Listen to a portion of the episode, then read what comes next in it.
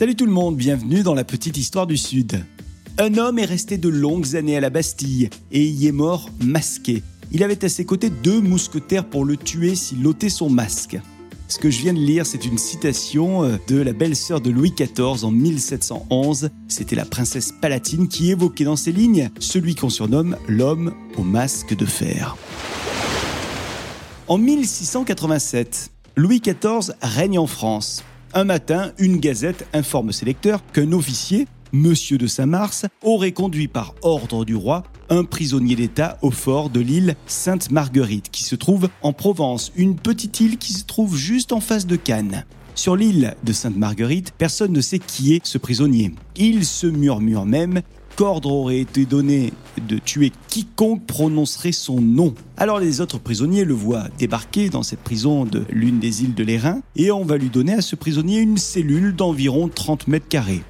Le masque de fer va y rester dans cette cellule plus de 11 ans, de 1687 à 1698 avant de partir pour Paris à la Bastille. En 1698, Monsieur de Saint-Mars est nommé à la capitale et il embarque avec lui, à la prison de la Bastille, son prisonnier.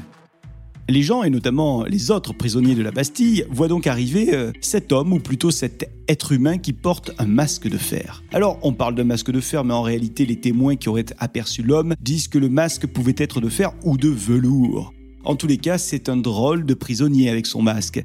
Et bizarre que chaque fois que Saint-Mars se déplace, il emmène avec lui ce prisonnier très spécial. Non, parce qu'il aurait pu le laisser en Provence, ce prisonnier.